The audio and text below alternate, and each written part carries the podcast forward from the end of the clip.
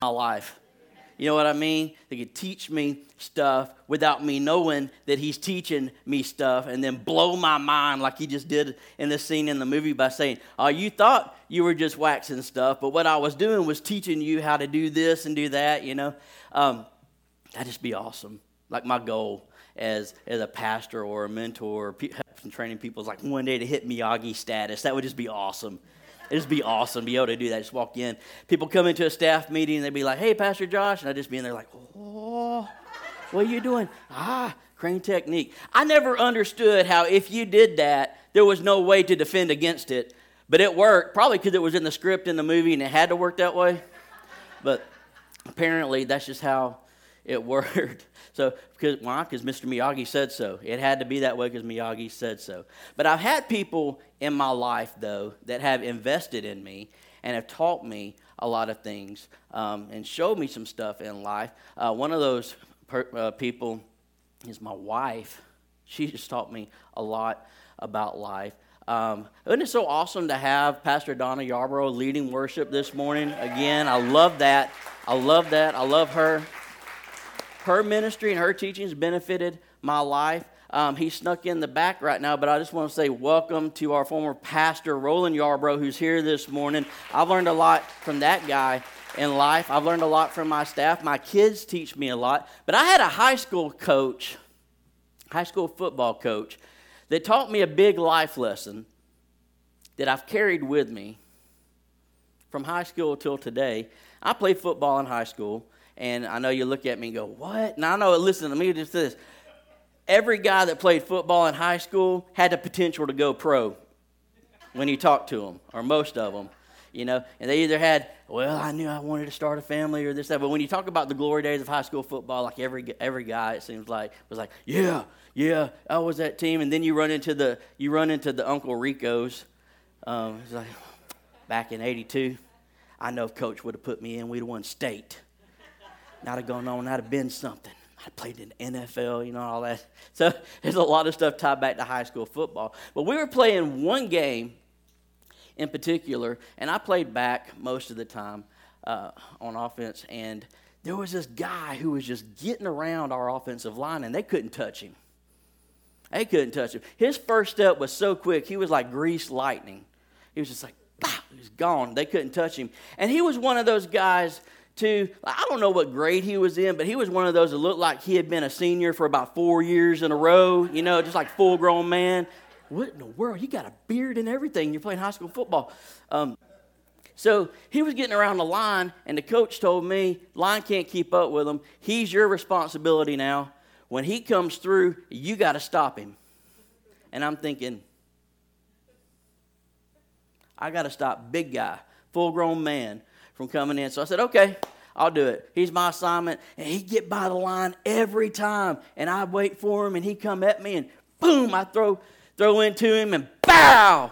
He put me on my rear end every time. every time. And he'd come across the line I'd be, all right, buddy, I got you this time. And I'll wait for him. And here he comes. And I dive into him, bow, on the ground. I was slowing him down a little bit, but I wasn't stopping him. I wasn't stopping him. And it was helping some. And this went on for about a quarter. And finally, my coach called me over and he's like, Josh, what are you doing? I'm like, I'm getting the crud beat out of me, is what I'm doing.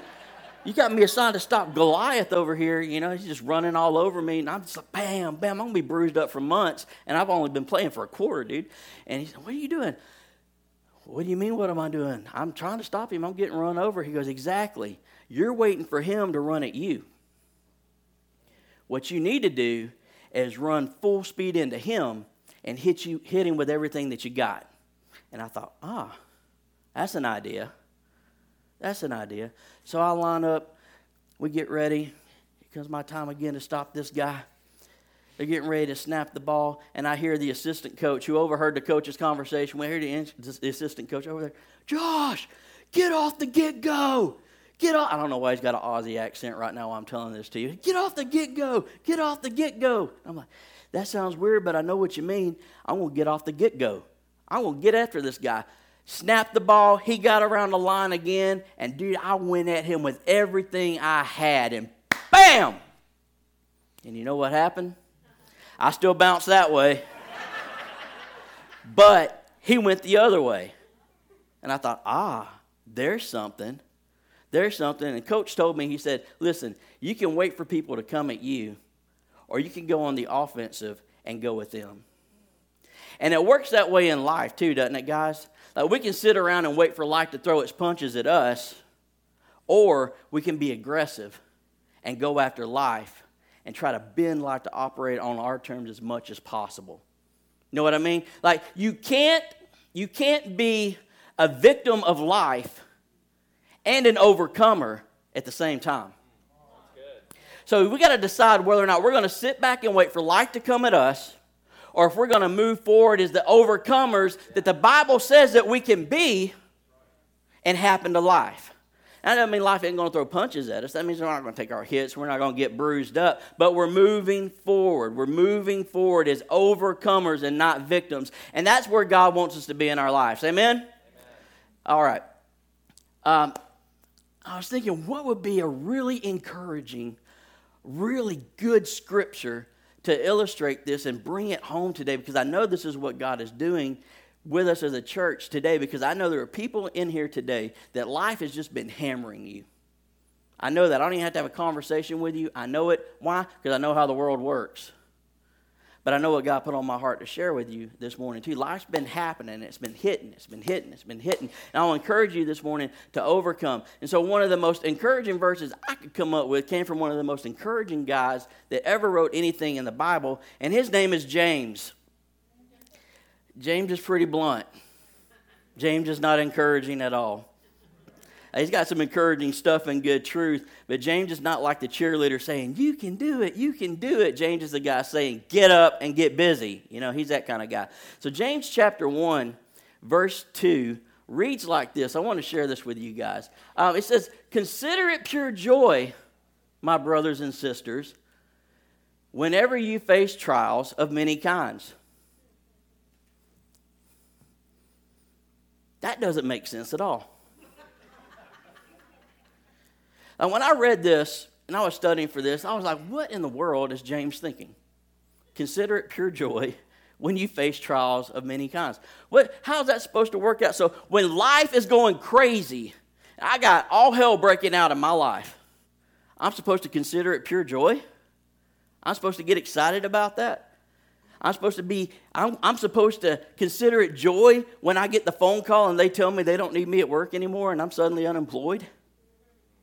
I'm supposed to consider it pure joy when I find out my kid has just absolutely lost their mind and done everything I've told them not. That's supposed to be pure joy. It's supposed to be pure joy when I go to the doctor and he comes in with that face and says, We need to talk about some stuff. Pure joy when people talk about me, when they lie about me, when the truck breaks down, when stuff doesn't go right, pure joy. I'm supposed to consider it pure joy. James has done lost his mind. At first glance, anyway. Like if I was going to choose to have joy about things in my life, it would be about stuff that would be fun.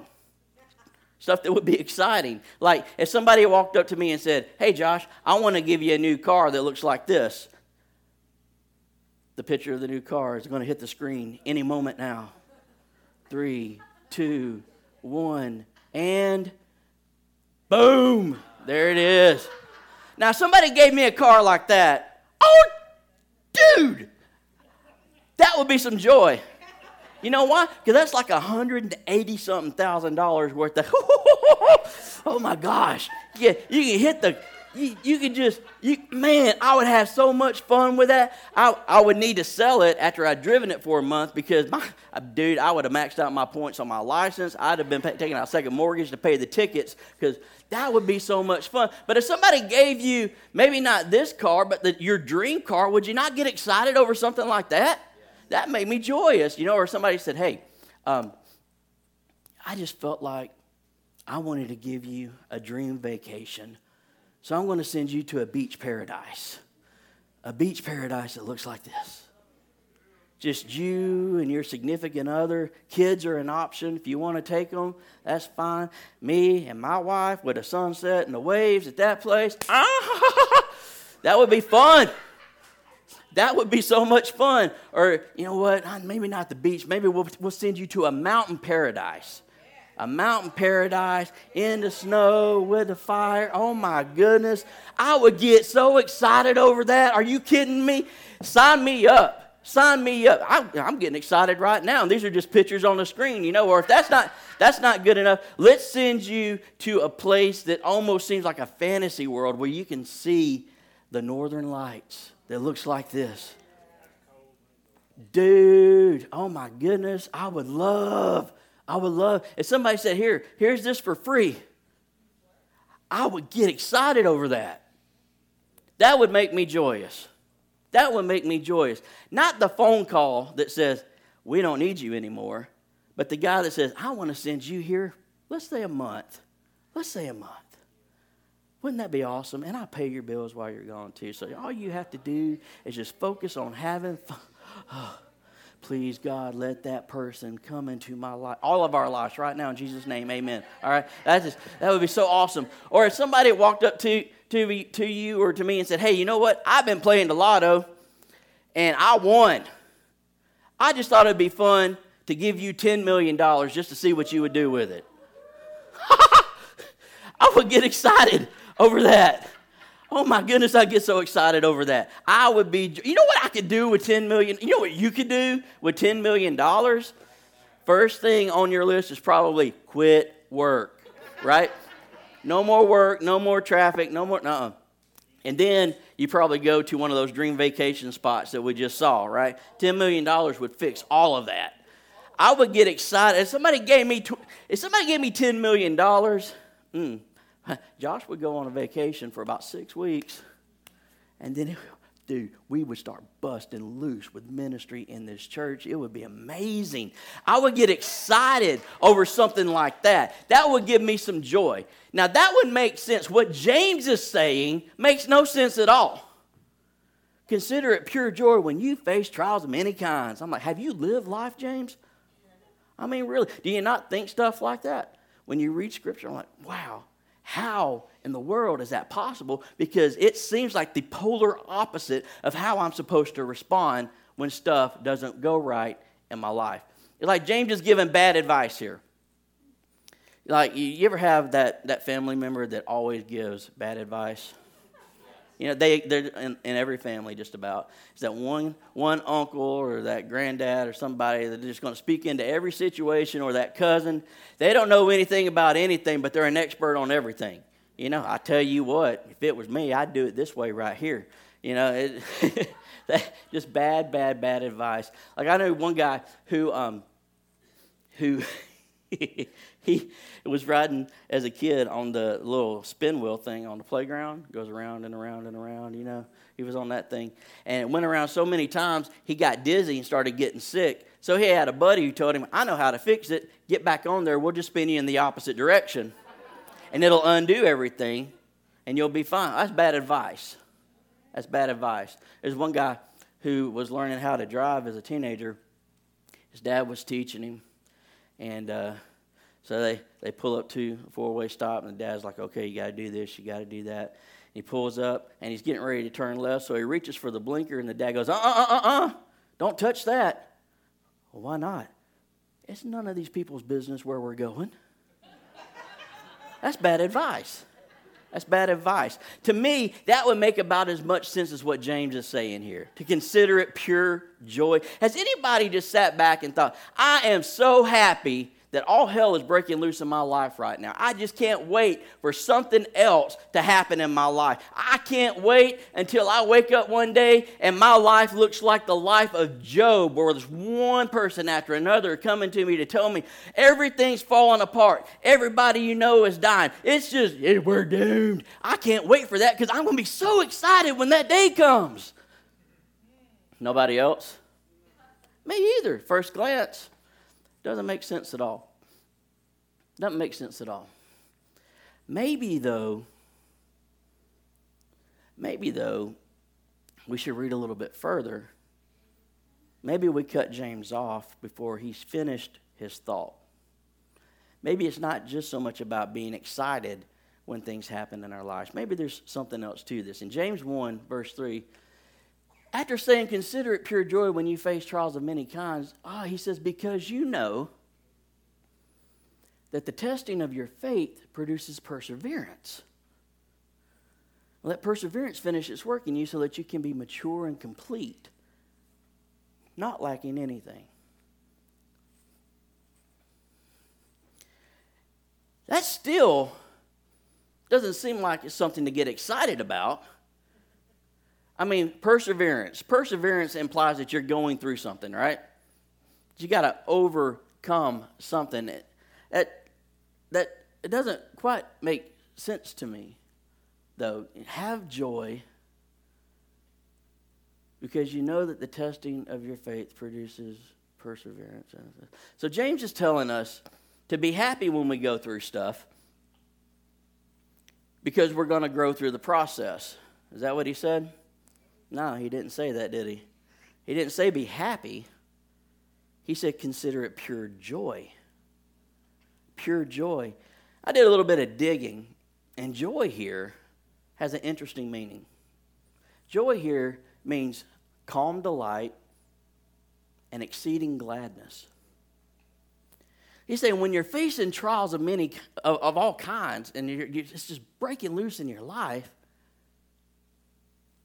be calm and delight in it. And then be exceedingly glad because of it. That's insane at first glance. Because our initial emotional response is going to be, oh my goodness, why? And maybe that's what he's getting at here is that what we initially experience emotionally isn't the factor. Maybe we have to have a more mature response to what happens in our life than what's the surface level response that we want to have. Are you with me? Because he said in James 3, or James 1, verse 3, he said, he said, because you know, you know that what's happening is creating perseverance. And when perseverance does its work, you're going to be equipped to be mature and complete, not lacking anything for what God has called you to do, who God has called you to be. Based on what we know, that implies perspective, doesn't it? What James is saying here is, guys, we got to have a little bit of perspective. A little bit of perspective here. Because it's not about what's necessarily happening in our lives, because that does matter. We have to get to the point where we're able to look beyond what we're initially finding ourselves in and look down the road from perspective and based on what we know from Scripture on how God works and what He's done in our lives, we can stand on perspective and we say, I know what the Bible says, so regardless of what's happening in my, in my life right now, I know what Scripture says and I know how faithful God is, so I know that the end result is going to have me in a better place than I'm finding myself in now. Am I preaching yet this morning? So James is throwing some grown up stuff. He's throwing some grown up stuff. He's saying, consider it pure joy. Even though all hell is breaking loose in your life, God has got the ability to take all hell breaking loose in your life and use what's happening circumstantially in your life to mold you and shape you and grow you into the person that He wants you to be and work it all out for your benefit and your good. Dude, James is preaching a little bit this morning. Let me ask you a question, though. In your life right now, do you have joy in your life today? Do you have joy in your life today? Because this is how God works, at least according to Scripture. God likes to take what we experience in life and take us over to his own little forge and work on us a little bit. Are you hearing me? Now, it's not that God creates every circumstance that we face in life because we know that's not true. All right? We can find ourselves in situations for a lot of different reasons. One, jacked up stuff happens to us in life because we live in a jacked up world. It's fallen into sin. All kinds of stuff, sickness, disease, all that stuff exists because of sin in the world, and we have very little control over that. So sometimes stuff just happens. Sometimes we go through stuff because of the consequences of decisions and actions of other people. We don't have much control over that, you know, other than to choose carefully who we surround ourselves with. But you know what? We all pay a certain amount in taxes every year because somebody else decided that was a good thing. Good grief, man. Just coffee in one conversation, we fix it forever. But it doesn't work that way. So, so that does it. Now, and we also, we go through stuff because we create the situations ourselves. Just be honest. We've created enough trouble in our own lives to keep us busy and finding a way out of it. You know, a lot of it before Jesus, but even after Jesus has worked in our lives, man, we can create some scenarios. And then sometimes God will put us in a corner through life situations to get our attention. He will. So there's some factors that play at that. But regardless of the cause of the situation or the circumstance, God is able to take it, James is saying, and work on us through the process of going through it to make us a little bit more like Him, to mature us into the person that He's called us to be, to shape us and mold us and develop us through persevering through the trials of life, to equip us through anything that happens. If we have the right perspective to step into what He's called us to do with our lives. Now, this right here isn't fun. That's not fun. Or maybe it could be joyous if we got the right perspective. John chapter 15, verses 1 and 2 says it like this Jesus is speaking here, and he says, I'm the true fi- to the true vine, and my Father is a gardener. He cuts off every branch in me that bears no fruit, while every branch that bears fruit, he prunes so that it will be even more fruitful. So if you're not doing anything for God, you're going to get cut. But if you're doing something for God, He's going to cut you too. Either way, you're going to get cut. That's exciting, isn't it? Jesus, come on, let's paint a little bit better picture here. This isn't, you know, but what he's saying is there's a pruning process in life that we've got to go through. And he'll cut us back. I brought some pruners, old school, as it were. Whew! Jesus gets to working on us and pruning us through stuff we go through in life. Mm-mm-mm. Trim this back, trim this back. Like in a service like this, we're like, Lord, mold me, shape me, make me anything you want me to be. And then God says, okay, let's start chopping on that anger. On. Let's get that Let's start chopping on that right there. But you know, these are one thing. Like anger is like that's an, a general thing. But when God starts breaking out these jokers, and He goes from the broad cuts to the real specific stuff, and starts cutting in there. Whew, anger, yeah, we're going to chop that anger, but let's get right down to it. Let's talk about how you haven't forgiven your dad yet. Let's talk about that offense you've been carrying for 15 years because somebody did you wrong in church.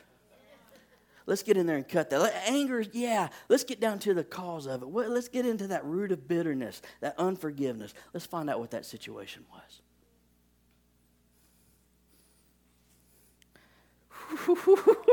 These right here, God can get very specific sometimes, can He? But we know this from Scripture that every time He cuts, we become more fruitful and productive in our lives if we allow Him to have His way and shape us into who He wants us to be. Amen? He gets in there, you start driving down the road, five o'clock traffic, and you know you've got about an hour and a half of getting to know yourself ahead of you. Here we go. It's time to work. It's time to work on you a little bit. Right here. So you lose the job, and finances get tight. And you got to step into a new level of, dare I say, the T word trust in God to be your provider instead of freaking out and trying to solve the problem on your own and carrying the, own, the, the, the weight of the whole situation instead of giving it to God doing your part, but allowing Him to be the provider in your life. You know what I mean? God is able to take all those situations and develop us through it if we keep the right perspective. Now, if we're not careful when he's doing this and we're in this process, it's really easy to become extremely frustrated if we don't have the right perspective, see. If we don't take James's advice and say, you know what, we need to look past what's happening and know that God is working down the road to make me a better person through the situation that I'm in right now. It's easy to become frustrated if you're not careful because life just, just doesn't usually just throw one punch at you, right? It's like a combo. And then when you're reeling from the first combo, here comes an uppercut. Because when life starts hitting, the enemy's usually pretty good about capitalizing on that opportunity and trying to wreak havoc in your life at about the same time. Am I lying? That's how he operates. So it's, it's real easy to become frustrated sometimes when life isn't working the way we want it to because we all have our ideas of how our lives are supposed to be. And we've all had times when we thought, you know what? I, especially early on in life, when I get into life, I'm going to do this and accomplish this and accomplish that and do that. How many of you would say that your life has turned out exactly the way that you wanted it to? I don't see any hands. I don't think life doesn't cooperate, does it? You're constantly adjusting and dealing with the issues. And listen, I got news for you. God seldom takes us on the path that we would choose for ourselves. He seldom takes us on the path that we would choose for ourselves. Why? Because we would always take the easy way out if we had the choice. God's not, God's not always, He's not always concerned with making us happy and making sure that we got a smile on our face. He's in the business of growing us up into the people that He's called us to be. He wants to see us develop and grow, and He's a master at being Mr. Miyagi and working through those situations to get us where He wants us to be, regardless of the cause of the situation in our life. Make sense? One of the best examples of this in Scripture, hands down, hands down, is Joseph. Joseph's life is like the textbook of how things can go wrong and you still end up in the right place. How, if you trust God through a crazy journey, He can develop you on the way and get you to the place where He said He would get you in life. Joseph, uh, if you got a church background, you know Joseph. Joseph um, if you don't have a church background, you, you might not know much about Joseph. Joseph was a guy uh, we know about in the Old Testament, in the book of Genesis, who um, had some dreams and visions that God showed him, and it was it was pretty pretty powerful stuff. People were bowing down to him the moon and the stars were bowing down to him, and family was bowing down to him, and, and, and all of that stuff. And you know, eventually, Joseph was going to end up as being the second most powerful person in all of Egypt. And basically, what he was becoming was the second most powerful person in the organized world at the time, because Egypt ruled pretty much everything at that time. So that's where Joseph was heading. But if you look at Joseph's life, though, all the stuff that happened along the way doesn't really add up with where God was taking him in the long run, right?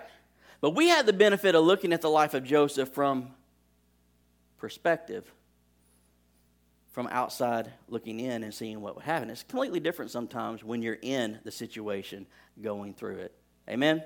So in Genesis uh, chapter 37, starting in verse 5, I just want to do some highlights of the story of Joseph real fast, just to show you how God can work and move in our lives. Genesis 37 5.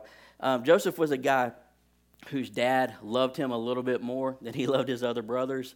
And it was really obvious. He gave him favor that he didn't give to his other brothers, and his brothers absolutely hated him. God begins to speak to Joseph. Joseph had a dream, and when he told it to his brothers, it says that they hated him even more. Joseph's story starts with like a dysfunctional family situation. Hashtag family. That's awesome. You ever deal with some crazy people in your family?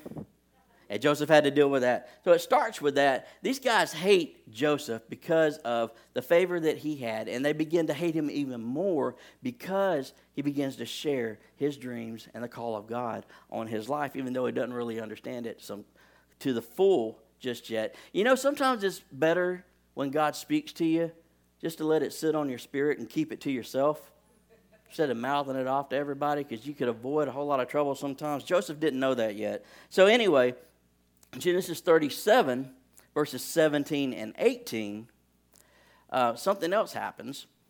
Joseph's brothers are out watching the flocks, and Joseph's dad says, Hey, I want you to go out there, see what they're doing, and then come back and report to me and let me know what these knuckleheads are up to, is basically what he's saying. And uh, so Joseph goes out there and he's hunting down his brothers, and he's looking for them, and he comes across this guy, and he's asking where they went. And the man says, They've moved on from here.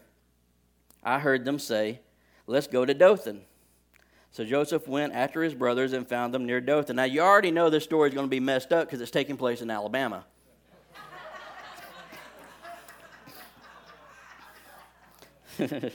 I can say that because I am from Alabama. Oh, hallelujah. So he goes looking for him near Dothan, but when they saw him in the distance and before he reached them, they plotted to kill him. Well, this just went to a whole new level. They hated the guy so much they're plotting to kill him. And so they say, here's what, here's what we're going to do. We're going to throw him down in this cistern. We're going to kill him, throw his dead body in the cistern, cover it up, and we're going to go back and we're going to tell dad that this wild animal just killed him and there was nothing we could do about it. And oh, yeah, that's a great idea. Well, one of his brothers kind of talked him off that ledge and said, no, let's not do that. And while they were talking, um, this caravan of Ishmaelites came by and they had this brilliant idea. And they thought, hey, instead of killing the guy, let's make some money off of him. And then we'll still tell dad that he got killed. We'll be done with him and we'll have some change in our pocket. And they're all like, yeah, that's a great idea. So they sell Joseph to this caravan that goes by, sell him as a slave. They get the money, they go back, they tell the dad the story. Dad's heartbroken, but Joseph has now found himself in a situation where he's sold as a slave to some people he doesn't know and he's getting hauled to a country that he wasn't born in. This is a bad situation. But in Genesis 39, verse 1 and 2, you kind of see, begin to see God working just a little bit in this situation. It says that Joseph had been taken down to Egypt. What nation was Joseph eventually going to become the second most powerful person in? Egypt. So, in order for Joseph to get to Egypt, Joseph had to get to Egypt. Amen? Now, it might not have been the way he would have chosen it to happen, but God was able to take a situation that was meant to harm him and position him to get him into the place where he needed him to be to accomplish what he had called him to do. Now, I want to encourage you this morning. You might be in a situation where it seems like all hell is breaking loose in your life and you feel like you're out of place and you're out of rhythm. But if you step back and you look and you approach it with the right perspective, maybe you'll find that God is working in your life to position you for what he's called you to do with your life and you're just not seeing it just yet. So he begins to work to get Joseph into Egypt through a bad situation. And then look what happens here. He ends up in Egypt, the house of a guy named Potiphar, an Egyptian who was one of Pharaoh's officials, the captain of the guard. He bought him from the Ishmaelites who had taken him there. The Lord was with Joseph so that he prospered, and he lived in the house of his Egyptian master. So, in a bad situation, God was with Joseph and caused him to prosper. Interesting. You know what's neat is that Potiphar was an official of Pharaoh and the captain of the guard. Now, the captain of the guard, that's a very unique position. There's a lot of interpretations on what his role may have been at that time, but Potiphar, from what most uh, theologians will agree, what was happening at the time historically, Potiphar um, oversaw um, the, over, the bigger prison systems of, of Egypt. He would have overseen the security force of Egypt. And he would have had a military role in Egypt as probably a ranking commander, some people think. But he was heavily involved in the police force, peacekeeping, and those systems in Egypt. Now, my question is this if you are eventually going to become the second most powerful person in Egypt with respect to Pharaoh, don't you think at some point you're going to have to have some kind of understanding of how that system would work in the country? Don't you think that somewhere along the way you're going to have to learn how the police force works, how the security forces work, how the defense systems are set up for the, for the city, and how the military would, would function at certain times, and how the ranks and all that stuff would work? Where do you think one of the best places to learn how all that works would be? Probably hanging out with the captain of the guard. Wouldn't you think? See, when it looked like all chaos was breaking out in Joseph's life and he was sold into slavery, God was just working and molding and shaping and preparing and equipping for what he was going to do long term. As a slave, God was using that circumstance to prepare Joseph for what he was going to do later on in life. That's crazy, isn't it? Maybe you're in a spot where you feel like it's all falling apart, but if you'll stop and you'll get perspective, you'll see that maybe God's not punishing you. Maybe He's preparing you for something greater that He wants you to do later on in life. So don't get discouraged and don't get frustrated. The cool thing about Joseph's story is it doesn't really end there. Um, you guys know. He goes on, continues in Potiphar's house for a while, and then he comes across a bad situation in Potiphar's house and it's Potiphar's wife. Potiphar's wife had a condition, and we know from the Greek interpretation of the condition that she had, that the Greek interpretation is hoe. Okay, Potiphar's wife was a hoe. So Potiphar's wife, the hoe, everybody say hoe, go ahead and say it. Say hoe. Say hoe, get it out of your system. So, so Potiphar's wife sets her eyes on Joseph. The Bible says Joseph was handsome. Potiphar's wife wanted some Joseph. So Joseph was working at, in the house one day, and here comes Potiphar's wife, and she sees Joseph in there alone.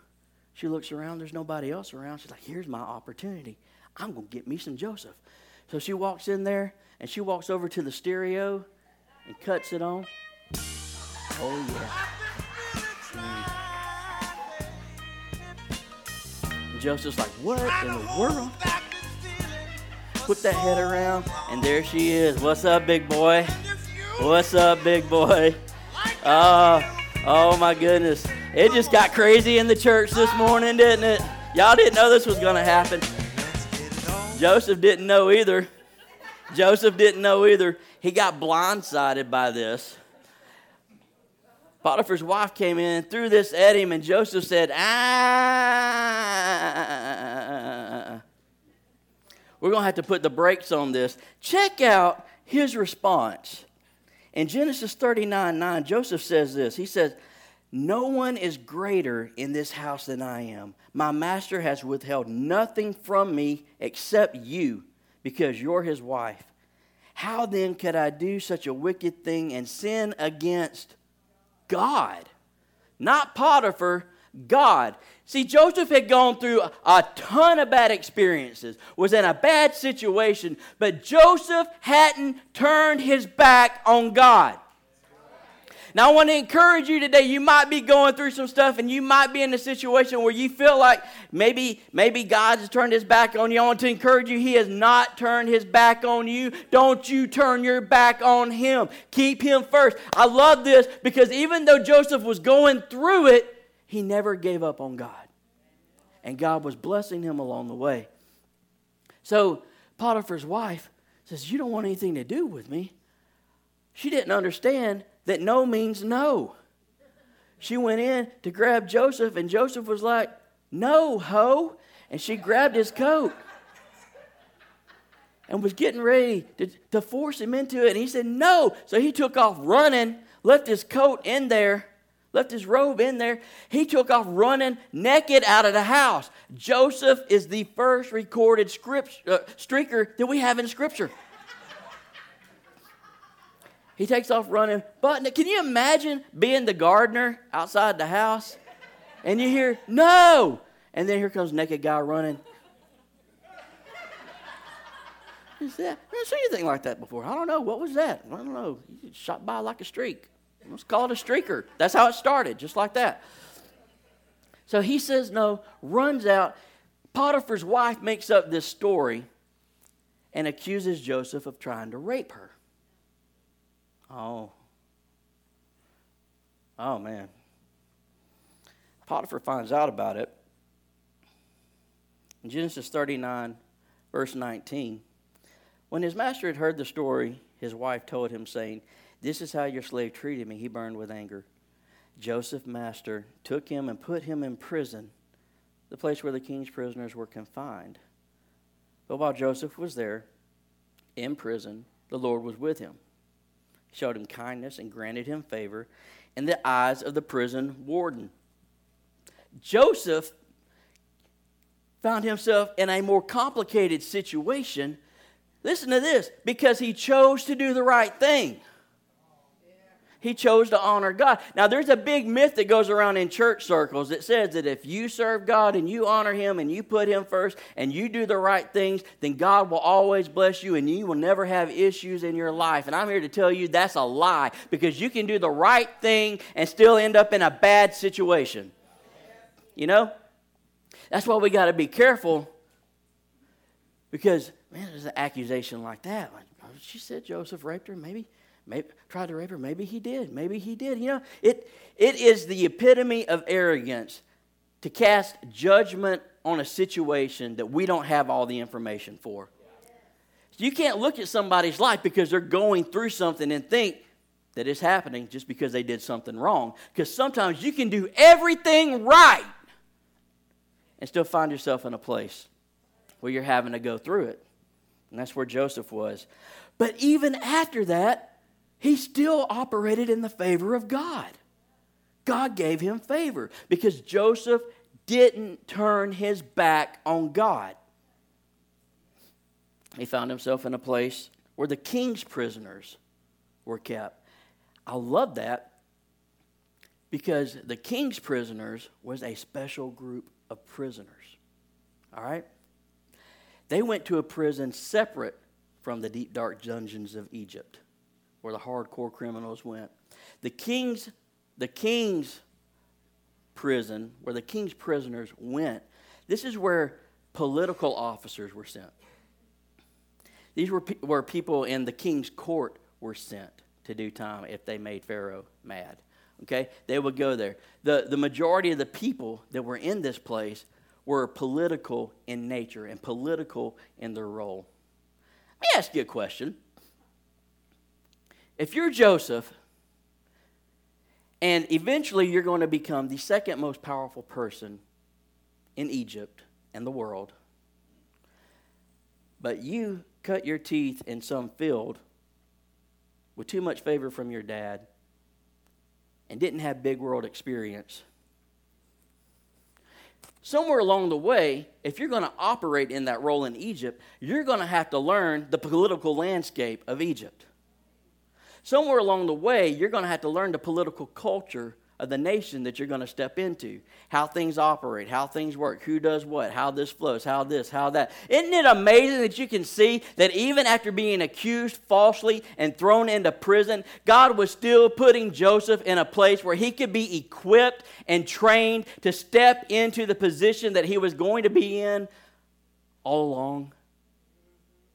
Isn't that amazing? Maybe that uncomfortable situation you're finding yourself in isn't God grinding on you. Maybe it's God preparing you.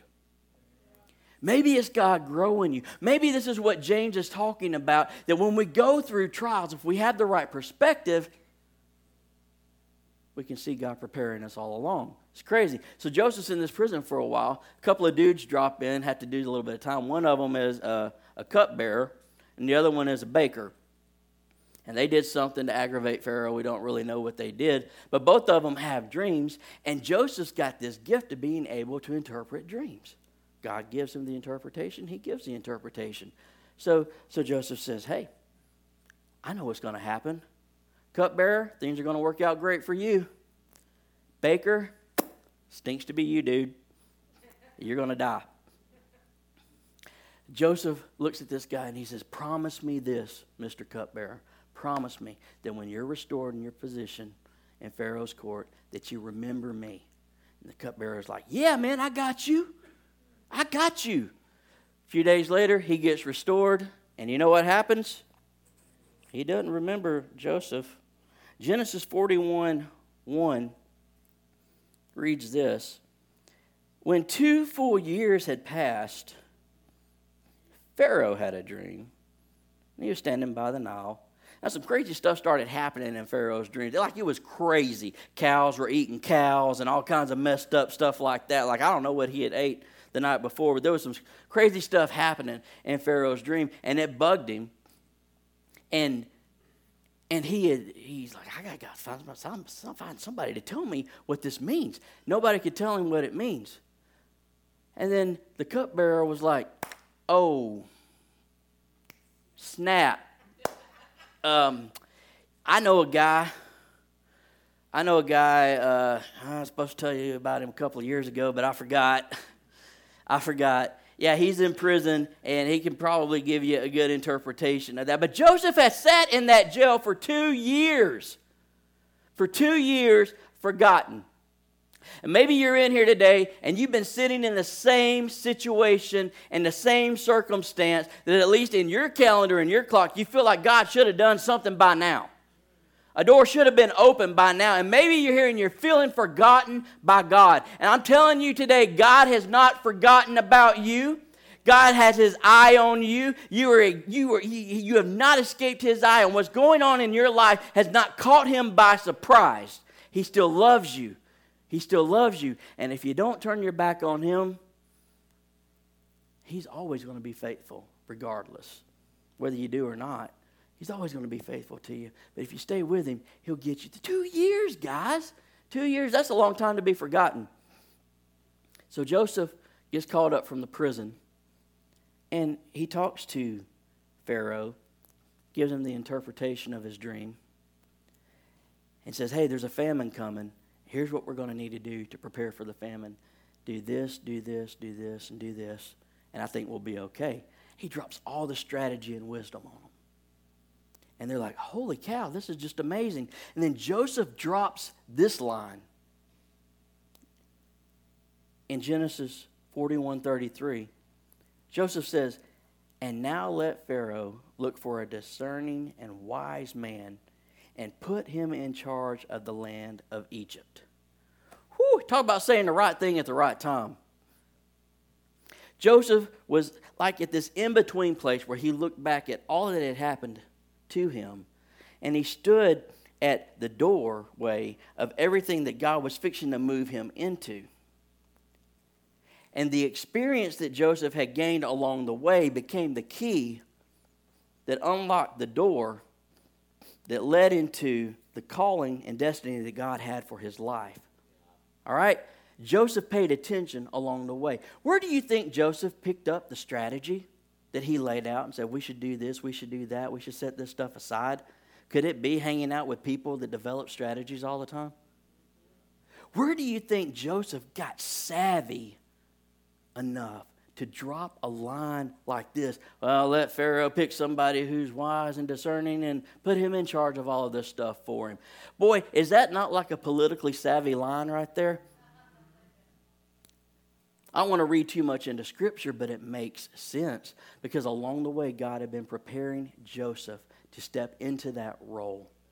Joseph never turned his back on God, and God was always faithful to Joseph. Now I get now I get what James was talking about. Is that making a little more sense? Now I get what James was talking about in James 1, verse 2, where he says, Consider it pure joy, my brothers and sisters, whenever you face trials of many kinds, because God is preparing you along the way. And if you keep the right perspective and learn the lessons that He's trying to teach you through the situations that you're walking through, it's going to equip you to become mature and complete, not lacking anything in your walk with Him. So when you stand in front of Him at the end of time, He'll look at you and say, Come on in, good and faithful servant. You did what I asked you to do, the way I asked you to do it. James is dropping some powerful truth on us.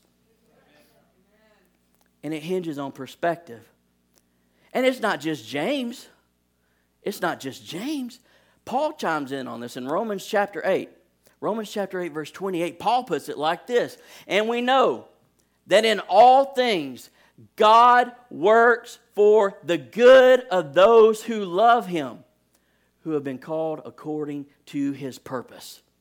God is always working in the situations to produce the result that He needs to happen in our lives. Maybe not what we would choose for ourselves, but what He needs to happen to produce, to produce the growth in us to get us to where He wants us to be so we can function properly in His calling for our lives. Now, that's good truth right there. That's good truth right there. I mean, stop and think about it. Stop and think about it. How how would we be able to see that God was a healer if we didn't have to deal with sickness and disease that we needed to be healed from? You hearing me? How, how would we know that God is a provider unless we walk through seasons where we needed Him to be that provision in our lives? to see him come through. Dave, if you will, please come play. How would, how would we see him in those roles? How, would, how could we know God is a waymaker unless we were in a situation where there was no way out of it? How could he be a deliverer for us unless we were in a situation that we needed to be delivered from? See, we love the story of Moses crossing the Red Sea after God split it, but Moses didn't see it that way when it was happening necessarily. Moses was leading over a million people to a sea. And here comes Pharaoh's army. He's got an obstacle and a bad situation coming on top of him. Now, if those two factors weren't at play, he never would have been able to stand there with his staff and say, boom, and see God split it as the wind blew overnight. Are you hearing me? The things that we face in our lives, God uses to train and prepare us, but the things that we face in our lives, God uses to show Himself faithful because He's always working for the good. I could go on all day like this. When Jesus died on the cross, it messed the disciples up because they had an idea of how Jesus' ministry was supposed to work. But God had a different plan. God's plan is always better, guys. And seeing their Savior bloodied and beaten, dying on a cross, when he breathed his last breath, it rocked their world because in their minds, they thought it was over. They thought it was over. But from God's perspective, you can't have a resurrection without a death. You can't have a death without a cross. You can't go to the cross without being betrayed. See, those are bad situations and bad circumstances. But God's got a way of working through bad stuff in our life to produce His goal and what He wants. And I want to encourage you guys this morning because I know that there are people in here that are going through situations in your life and you feel like literally you feel like you don't see the way. And that's because God's about to show Himself as a way maker. You see in a place you're in a season where you you need provision in your life and you're getting frustrated because it's not happening on your timetable. God doesn't operate on our timetable, but He will be the provider in our lives. Amen? We have got to understand, we have got to understand that we've got to have perspective to look past where we are right now on an emotional level and choose to operate by what we know Scripture says, not by how we feel because of what's happening in our lives. And when we get that perspective and we can operate in that maturity, then we're going to be able to see down the road and know that God is already worked out the solution to our problems. The deal is we're just not there yet. And if we'll stay faithful to Him, He'll continue to provide and get us where He wants us to be. But we can't step out of the process, church. Amen.